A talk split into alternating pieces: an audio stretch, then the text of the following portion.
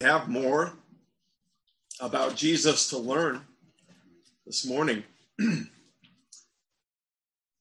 I think will be a glorious encouragement to us this morning as we really consider at the end of this prayer who Jesus is praying for.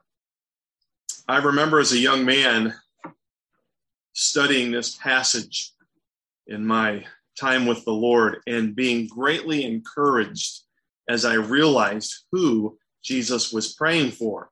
Remember, this is the high priestly prayer, chapter 17. He begins to have he, begins with a request to the Father that he would be glorified, and he points out, Jesus points out, and again, he is praying this prayer in the presence of his disciples. It seems that they have been walking towards the edge of town and he stops. And so he's praying with them, listening to him. And he made it clear that he has been glorified, that his glory's been shown in the work, the mission that he accomplished in his earthly ministry, and also in about what he's ready to do on the cross that we will see um, in just in just a few short weeks.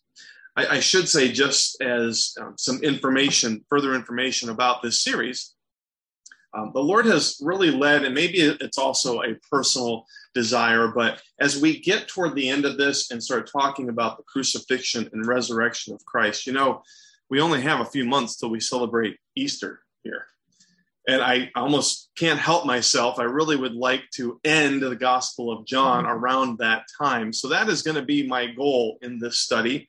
We're going to, in the next few weeks, um, actually, today I was going to cover the rest of the high priestly prayer of Jesus. And as I studied this more, I just sensed, you know, I, I want to be more careful, walk through this more carefully so that we understand and we don't, we have a full understanding of what Jesus is praying here. So we're only going to cover three verses today John 17, 20 through 23. We'll cover the rest of the prayer next week.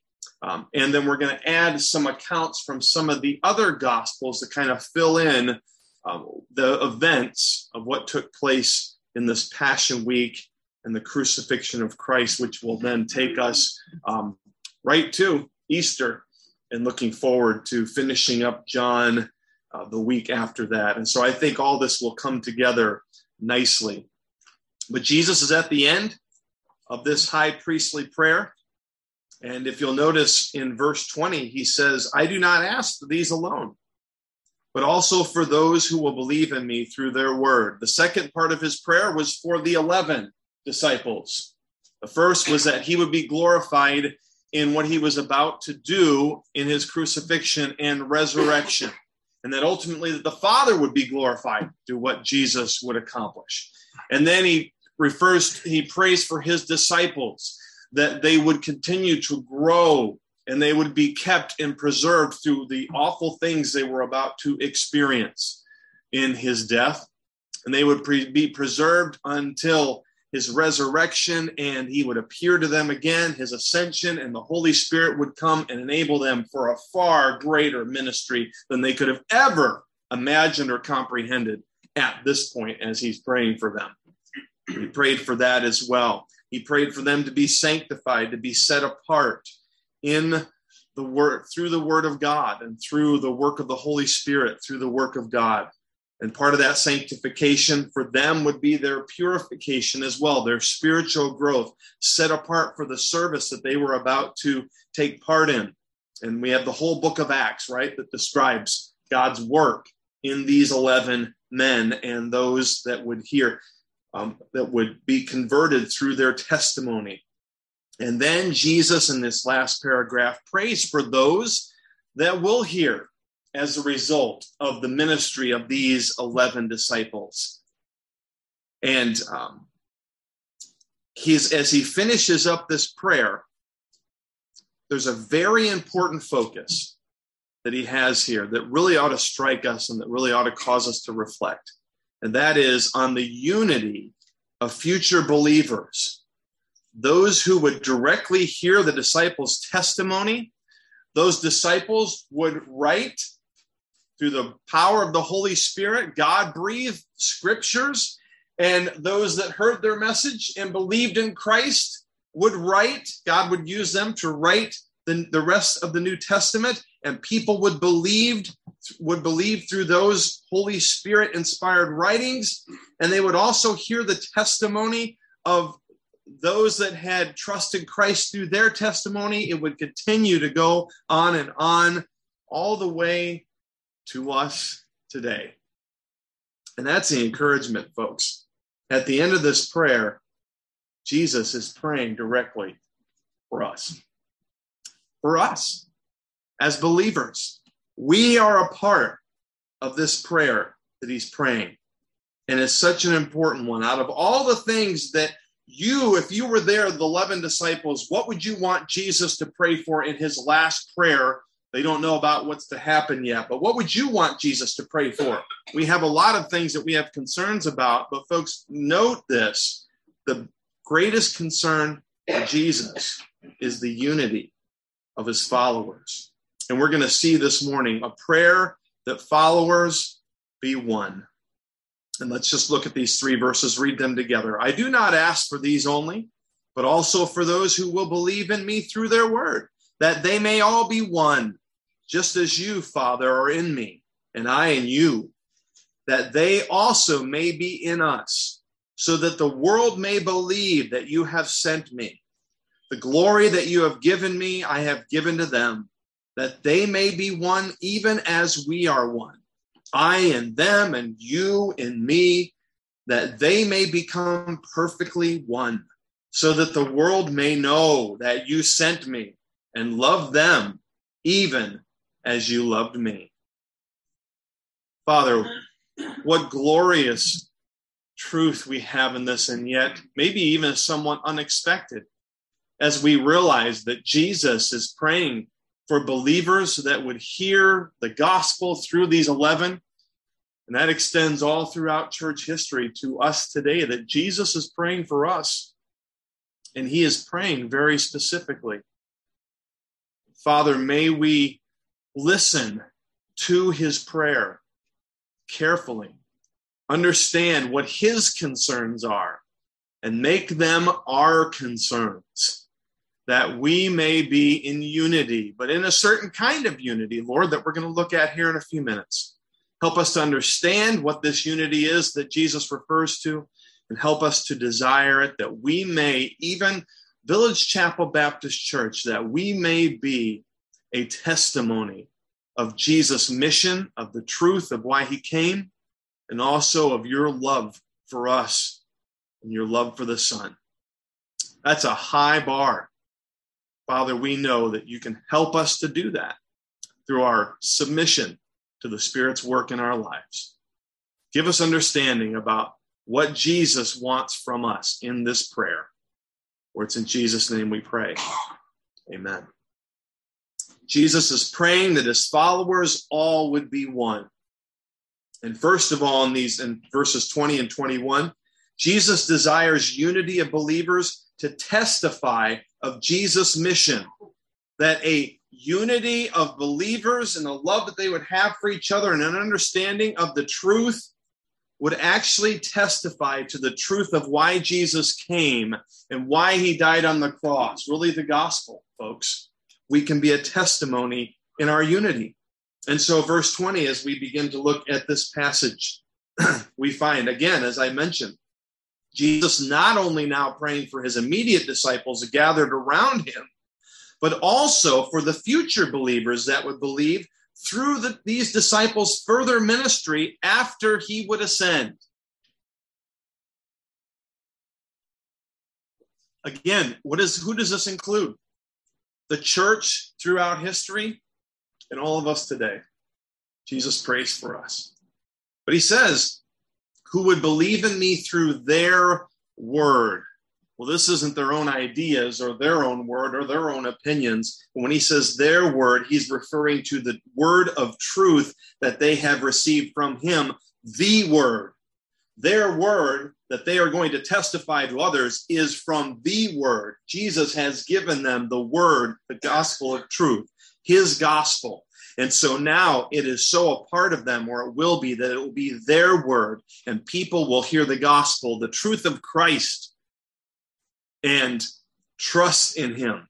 And Jesus prays for them as well.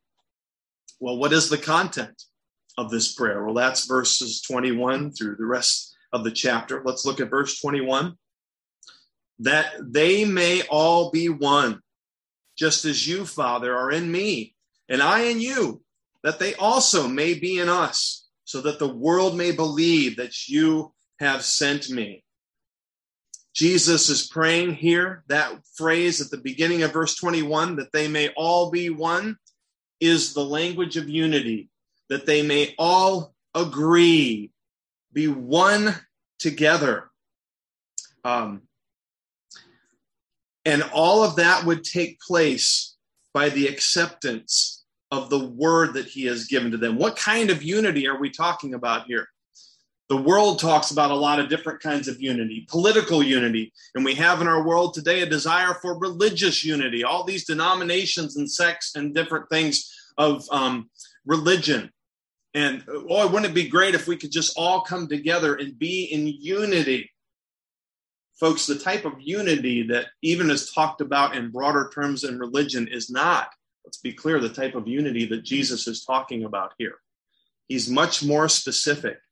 How has he described, as he's talking about the unity that he wants his followers to have? He's also described his disciples in this manner. The disciples are those, uh, you go back to verse 8, look at verse 8 in chapter 17 there. The disciples are those whom Jesus has given basically the words that you gave me, and they have received them. This unity is based on them receiving the truth that Jesus has given to them. This is a doctrinal unity that we agree on the truths of Christ that he has given. And it says in verse 8 again, continue on, and have come to know in truth that I came from you, and they have believed that you sent me. This unity that Jesus is praying for has a basis in the truth of God's word, and that's important.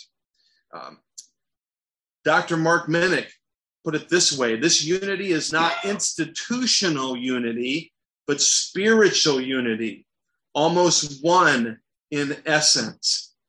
That they have believed that you sent me is the spiritual unity that comes from accepting the truths of the gospel, the truths of God's word. And that is where unity resides. And that's important. We're going to get back into describing a little bit more of that unity here in just a few minutes. But it's important to understand this is a specific unity that is doctrinal, that comes from agreement on the truths of the gospel and of God's word something else that should really amaze us here. He says that they all may be one, that unity that comes from the fact that they have received Jesus' truth and they believed in that. And then he says this just as you, Father, are in me, and I in you, that they also may be in us. Doesn't this almost um, seem like Jesus is requesting the same sort of relationship or oneness that he and the Father experience? You might say, well, that's amazing. How could that be? What, what is Jesus saying here? Um, we know the reason that may puzzle us is because we know, first of all, that Jesus, and he has described this throughout the Gospel of John, that special oneness that he has with the Father, that relationship that he has with the Father is unique. And there's a, a oneness and a unity between the Father and the Son in the Godhead that, let's be clear, folks, we can never experience because we're not God. And we know that. I think all of us know that and realize that. But then, how can Jesus almost seem to refer to us in some way experiencing that kind of oneness and unity. It really is remarkable. That unity that he's describing, he says, the fa- just as you, Father, are in me, notice he's using those words, and in you, that they may also be in us. That sounds familiar. turn back to John 15 and another reminder here. We saw this um, truth mentioned as Rick read John 14 and the unity of the Father and Son that would affect the ministry of his disciples. But what Jesus is referring here is the truths that he um, taught them and discussed with them in John chapter 15 and verse 1. He said, I am the true vine, and my Father is the vine dresser. Every branch in me that does not bear fruit, he takes away, and every branch that does bear fruit, he prunes that it may bear more fruit. Already, um, already you are clean because of the word that I have spoken to you. He says, Abide in me, and I in you. As the branch cannot bear fruit by itself unless it abides in the vine, neither can you unless you abide in me. Verse 7 says, If you abide in me and my words abide in you, ask whatever you wish and it will be done. And that's what Jesus is referring to in this verse in John chapter 17, verse 21, is that same concept of abiding in him. And we discussed this before, but just a reminder of what does it mean? Do you remember? To abide in Jesus Christ. What does that look like? He describes believers as an organic part of Jesus the vine. And how do we abide? Certainly through faith. We put our faith and trust in Jesus, but then dependence and acting in accordance with the vine, with what Jesus requires of us to grow in our character in the same way of the character of the vine as we depend upon him and his power works through us. We abide depending on him for spiritual growth. And we find here that true followers will depend upon god to help and for growth and for fruitfulness and this relationship can then be described as abiding in the vine or in him. And let's go back now to chapter 17, verse 21, with that background reminder again, as he's describing the relationship, just as you, Father, are in me, verse 21, and I in you, that they also may be in us, abiding in us. He's not referring here to the same essence of unity that the Father and the Son have, but the ability that we have to abide in Jesus Christ. And isn't it true then, as he is praying here in this last part of this high priestly prayer, that all of his fathers, followers, excuse me, Jesus is praying all of his followers will be in him, will abide in him, that then as well they are also abiding in unity in the Father. And that's how this all works together. As we abide and depend and have faith in Christ, and as He works in us, we are abiding in Him and we have that unity with Him in the Father in ministry. Um, and it is of a truth, as we think of this practically, then, that the more we depend on Jesus for spiritual growth, for fruitful ministry, and as we're going to see here, for unity among each other. Unity is a tough thing, even in a small Baptist church sometimes. But when we depend upon Jesus to help us with that, he will do his work, and the world will marvel. They'll stand back and be amazed and even be drawn to Christ through the work of the Spirit that God does. So that is the unity there that he's referring to of abiding in him, and thus we're abiding in the Father for the purpose, at the end of verse 21, that the world may believe that you have sent me. There's a purpose for this unity, a consequence, a outgrowth of this unity that's so important, right? The world will marvel and be drawn to Christ. Isn't that the case with the early church? The world marveled as they looked at the power and the, the, the um, work that Jesus was doing through the Holy Spirit. And they marveled and were confused and were a little, they were a, little concerned, greatly concerned as well. And that's what began eventually the persecution of the early church. The early church made a great stir as it proclaimed what Jesus did and his mission, his accomplished mission, and the gospel, and people were saved. But folks, I think sometimes we look at our at the church today and we feel kind of like, you know, I'm not sure that the world is marveling at us anymore. And I wonder sometimes if we feel that way because there's a lack of the type of unity that Jesus is talking about here in local churches today. Maybe in some way the world doesn't marvel as much as because they don't see Jesus working in the church. He's there, but because of a lack of unity, it's not seen. And there's a lack of love, which we'll get into in just a minute. And the church is not as um, transparent and as uh, vibrant a testimony as it was. Even with that, though, even though we feel that way sometimes, is that legitimate? Well, we have to pray for God and, and work in our own church that certainly that's not the case with us. But overall, right? What Jesus is saying happened. The world, did the world believe through the testimony of the church in the mission that, that um, the Father sent the Son and, and what he uh, accomplished? Yes. The church did have an evangelistic impact, and it continues to have ever since Pentecost. Jesus has fulfilled this and accomplished his mission in his followers. And we've seen people come to Christ all throughout church history, even if we don't feel today that the church is as it used to be. It can be, folks. And the unity, here's the point here the unity of the gospel within the church causes many who are of the world to believe in the work of the Son, oh, excuse me, the work of the Father who sent the Son and what he accomplished. We can certainly look at the persecuted church today, can't we?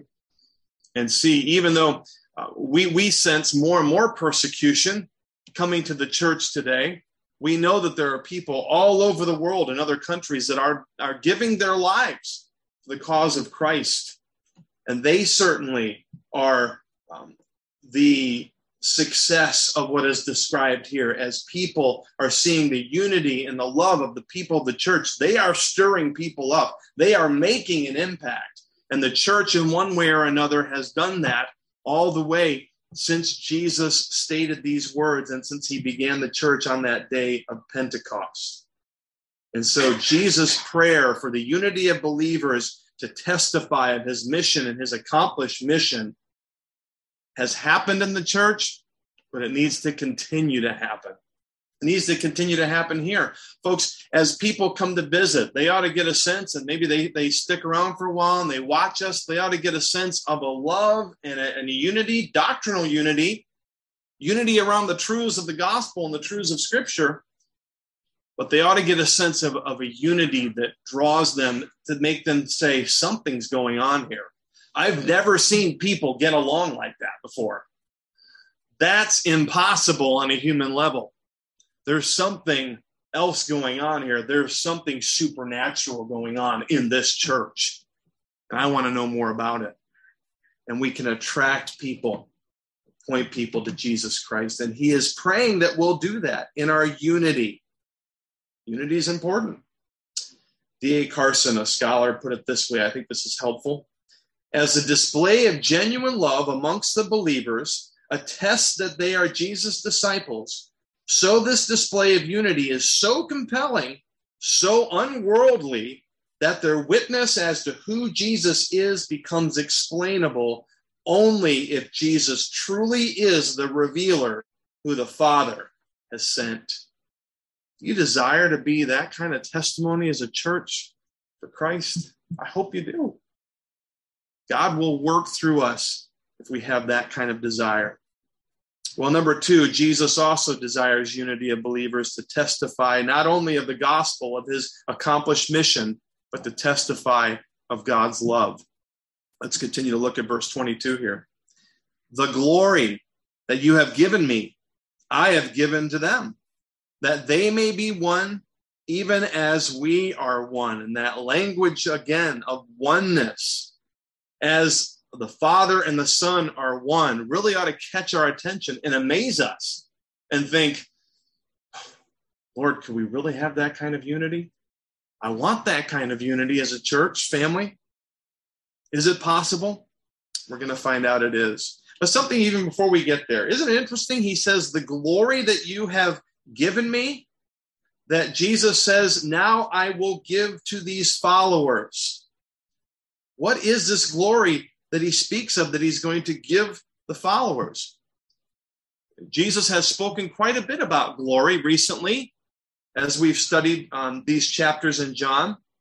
If you'll remember, he has just prayed. The first part of this prayer was that, Lord, let me be glorified. And he prays, he's looking forward. He talks about being back with his heavenly Father and enjoying the glories of heaven that he has left. The praise, remember, we saw this in Isaiah, that praise of the heavenly beings and all that Jesus experienced, that worship and praise. He looks forward to having that glory again.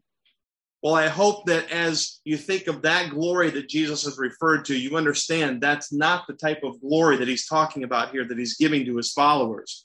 Because we don't, we only Jesus, only God is worthy of that kind of worship. He's not talking about his glory in which he would give us that we are worthy of worship.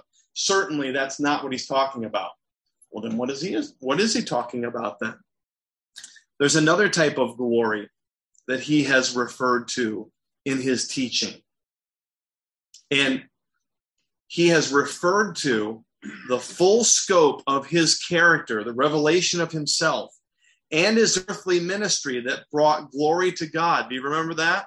Jesus has said multiple times, I have accomplished the mission. I have brought you glory, Father.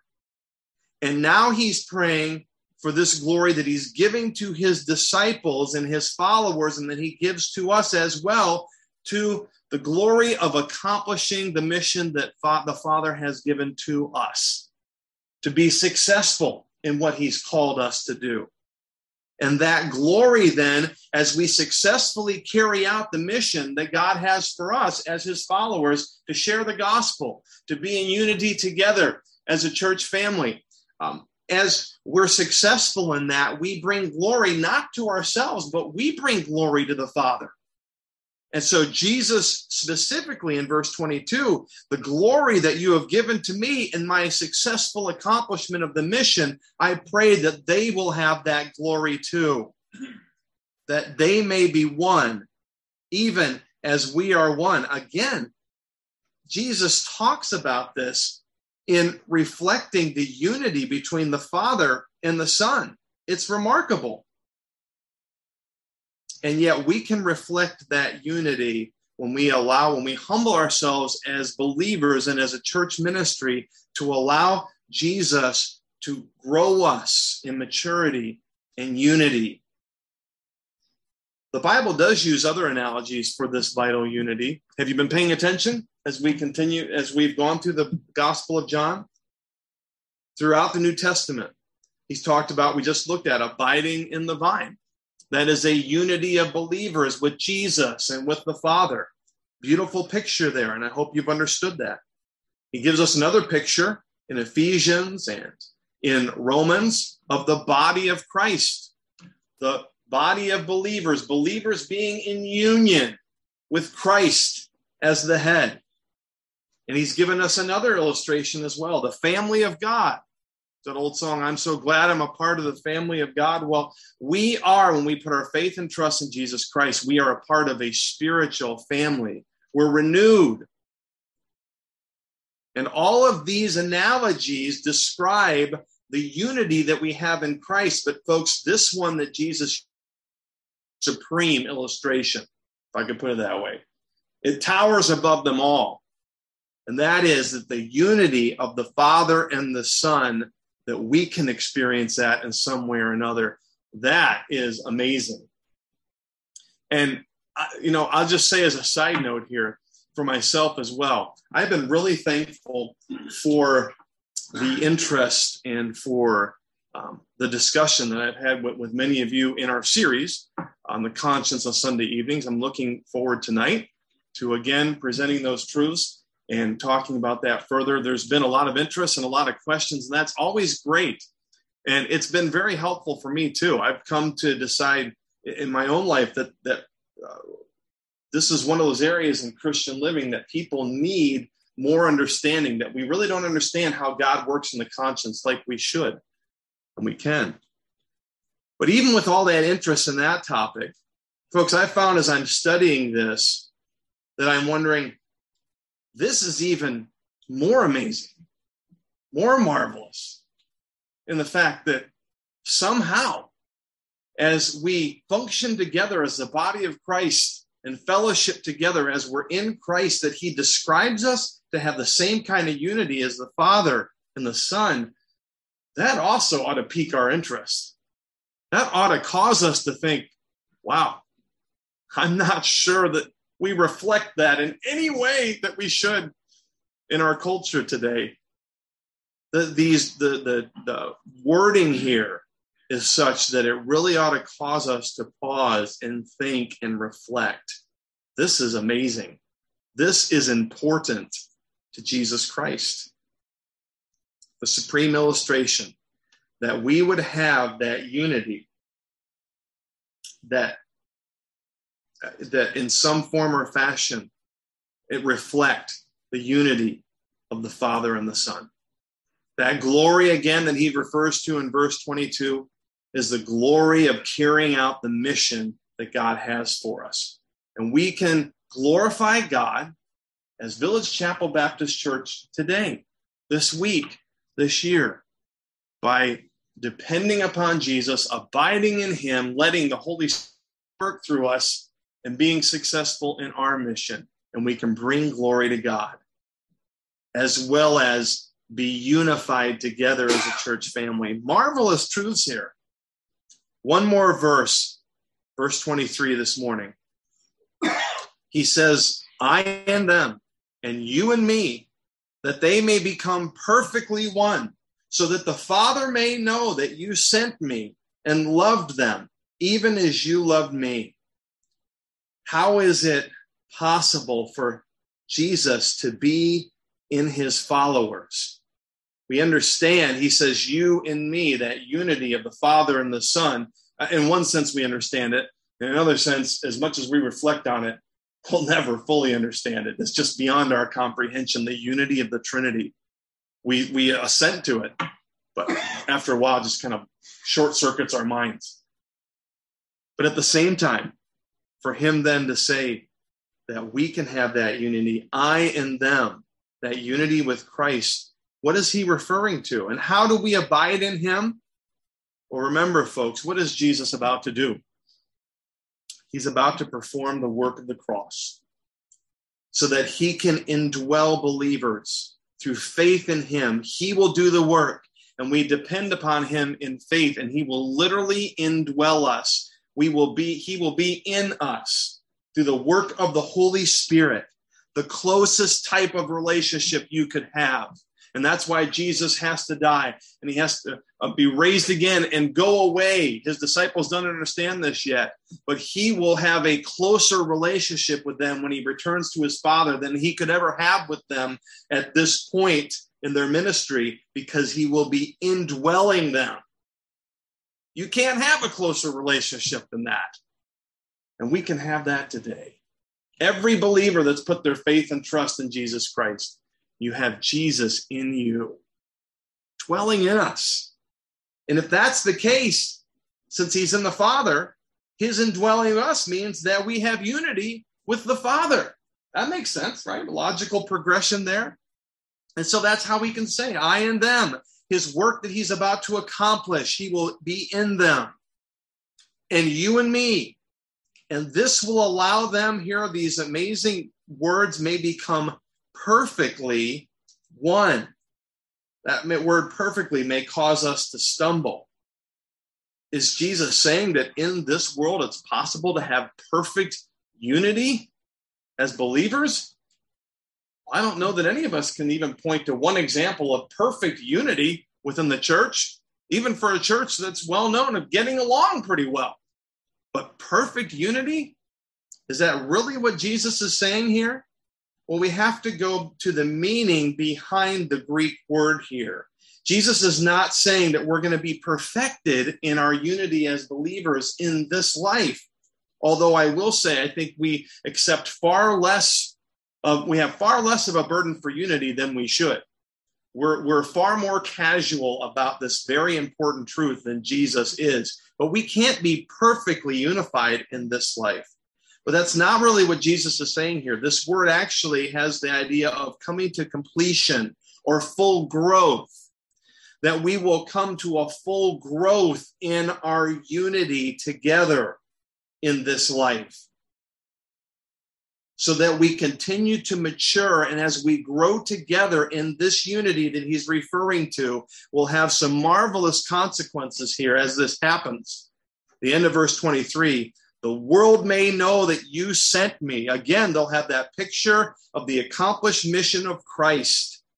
And they'll also see the love of the Father that he has for his followers. Folks, we may get discouraged sometimes as Christians we may look around us and say, wow, is this really worth it?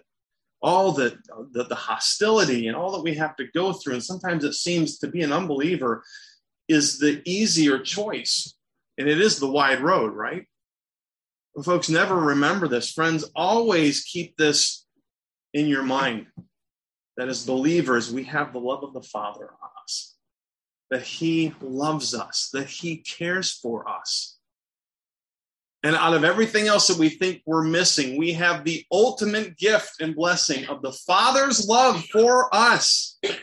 And the world will see that and be envious and be attracted to want to know more. Because for all the things that the world has and all the, the, the things that, that, that they seek after, there is this huge hole in every individual that they're looking for a way to fill it, and it can only be filled with Jesus Christ, with an experience of the love of the Father. And we get to experience something that everyone that's rejected Christ in the world out there longs to have, and they don't even know it. We have the love of the Father, the love of Jesus Christ, and that will be a testimony. As our church has this kind of unity, it will showcase the love of God in us and it will literally have a ripple effect in the world. Maybe not as powerful or, or as much as we'd want to see, but folks, the church has definitely, um, God has used the church to proclaim the gospel and bring people to Christ all throughout church history. It has had an effect in the world as people see the love of Christ in the church it will influence the world's darkness. Um, and that is how then that Jesus, as he's praying for the unity of believers, we testify of God's love. And God uses that to draw people to want to know more and trust Christ through the gospel. Well, as we finish up here, there's some important application, especially on this issue of unity, that I want to make clear. We need to understand. Again, what is, I want to make sure that we understand what type of unity this is. And I've already described it this way that it is doctrinal unity, that it just isn't a bunch of people getting together all over the world or a bunch of different religions, even those religions that have rejected Christ.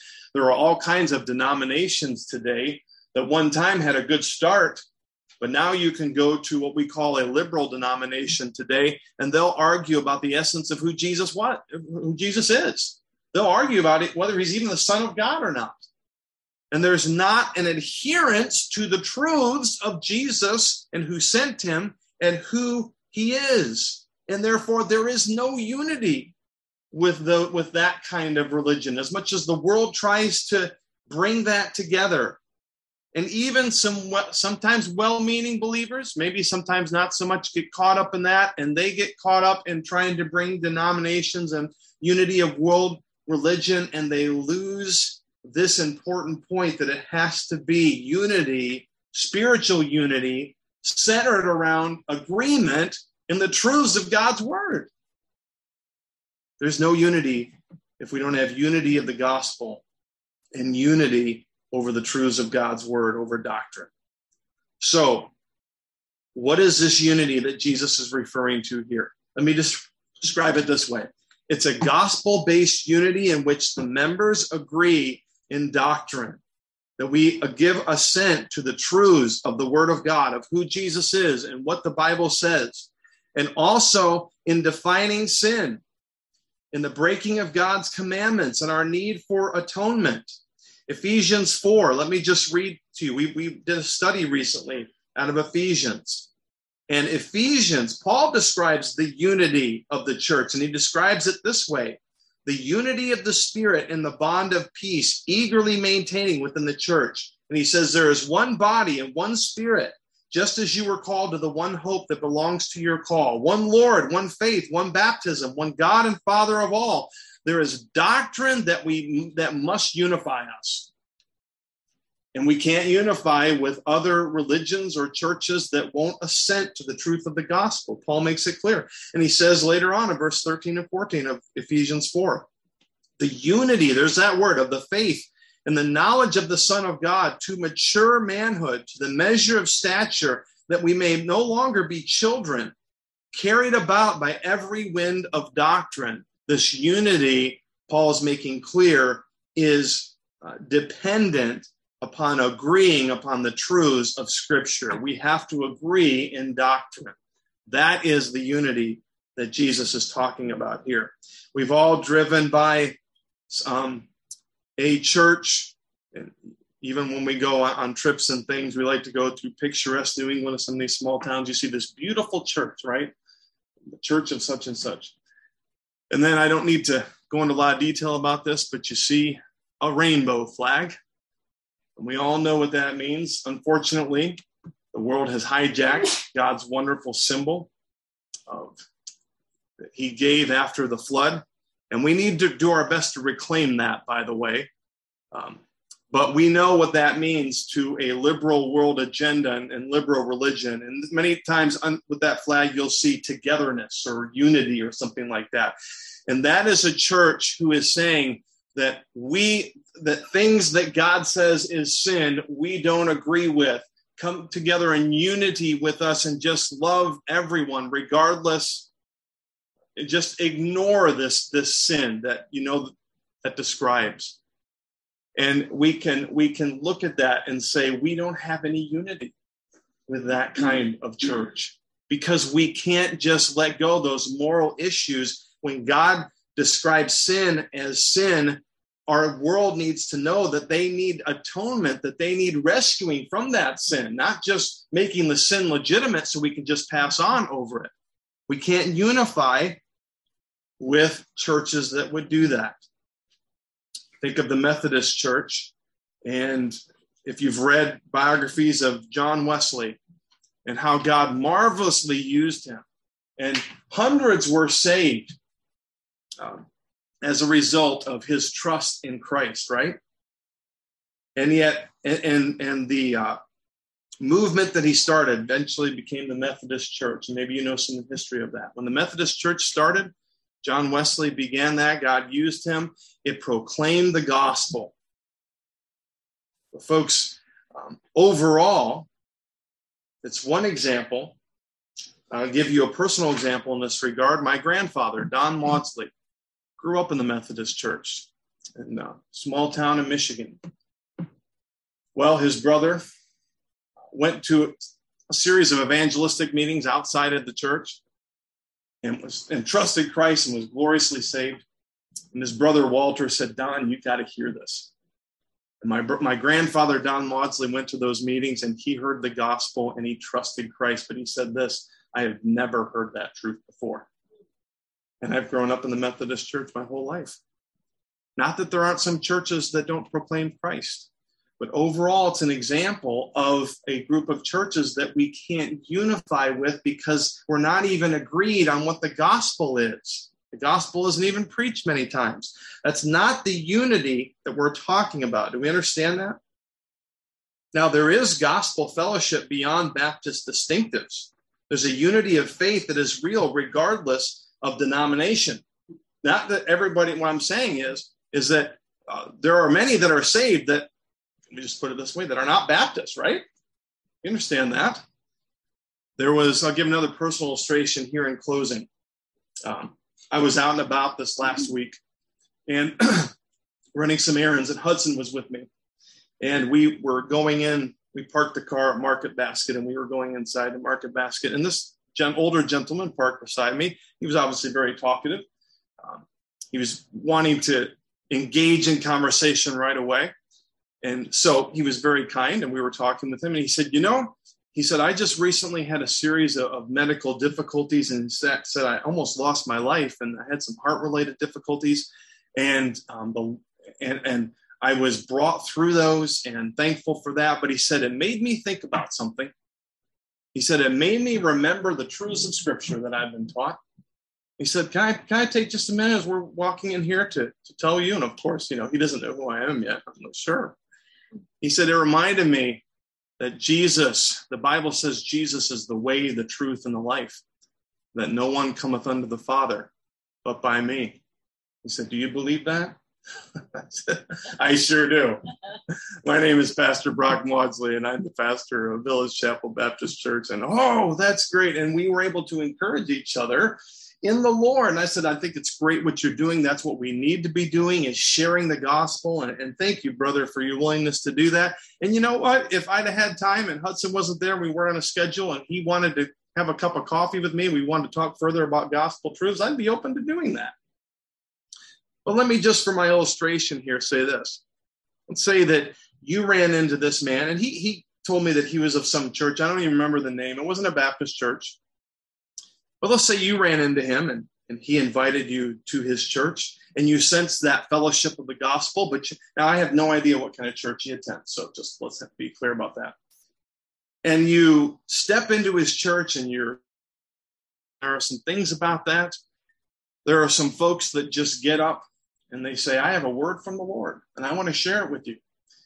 And um, they start talking in a different way that doesn't make much sense to us and um, you and let's say you invite that person that this this man to our church and he's a part of our service and he says i noticed that you guys don't um, you don't take time to to listen to what the spirit imparts to others and you know special prayer language and, and things. And you begin to realize that even though we have the gospel in common there's a lot of other aspects and, and as I explained to him, or as you explained to him, well, we don't do that here. We don't think doctrinally that we don't need further revelation from the Holy Spirit because we have full revelation from God's Word.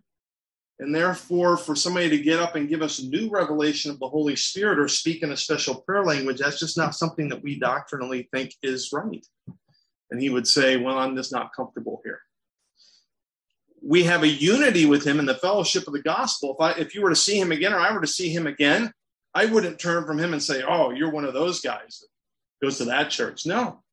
I'd say, "Brother, how many people have you talked to about Jesus this week?" And wonderful. And we would still have that fellowship in the gospel.